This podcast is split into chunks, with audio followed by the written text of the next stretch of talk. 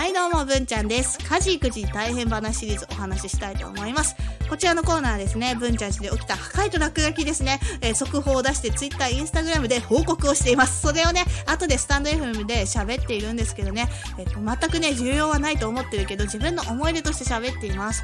でもね、たまにね、こう、すごいの見てね、あ、うちよりマシだわってね、文ちゃんち見てな、うん、ほっとしたりね、勇気持ったっていう方もいらっしゃるみたいですよ。はい、なのでね、まあ、あの、本当見かけた時にね、ふらっと来てね、うん、笑ったりね、あの、勇気もらったりして帰ってくださればそれで十分でございますよ、本当に。はい、で、今回は画像付きなのでね、こちらのね、あのサムネイル画像を使って投稿したと思います、スタイルでね。はい、えー雨が続くと洗濯物は生臭いし、デスクライトはこうなりますよね。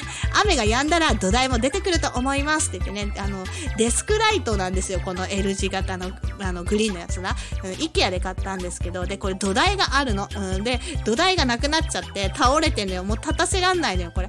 だから、明かりはつくのよ。明かりつくんだけど、あの、どうやって使うのよって話ね。あと、落書きがひどいっていうね。もう、デスクライトのさ、ライトの部分にも黒く塗ってあるしさ、あの、このデスクマットね、もう相変わらず油性ペンですよ。油性ペンで書いちゃうのよね。はい、っていうところです。で、結局ね、土台はこの後掃除したら出てきて、またね、今復活して、あの、大活躍してくれてます。もう電気がつくうちはね、落書きされようがなんだろうがね、あの、使っていただこうと思って、もう買うお金ないからね。はい。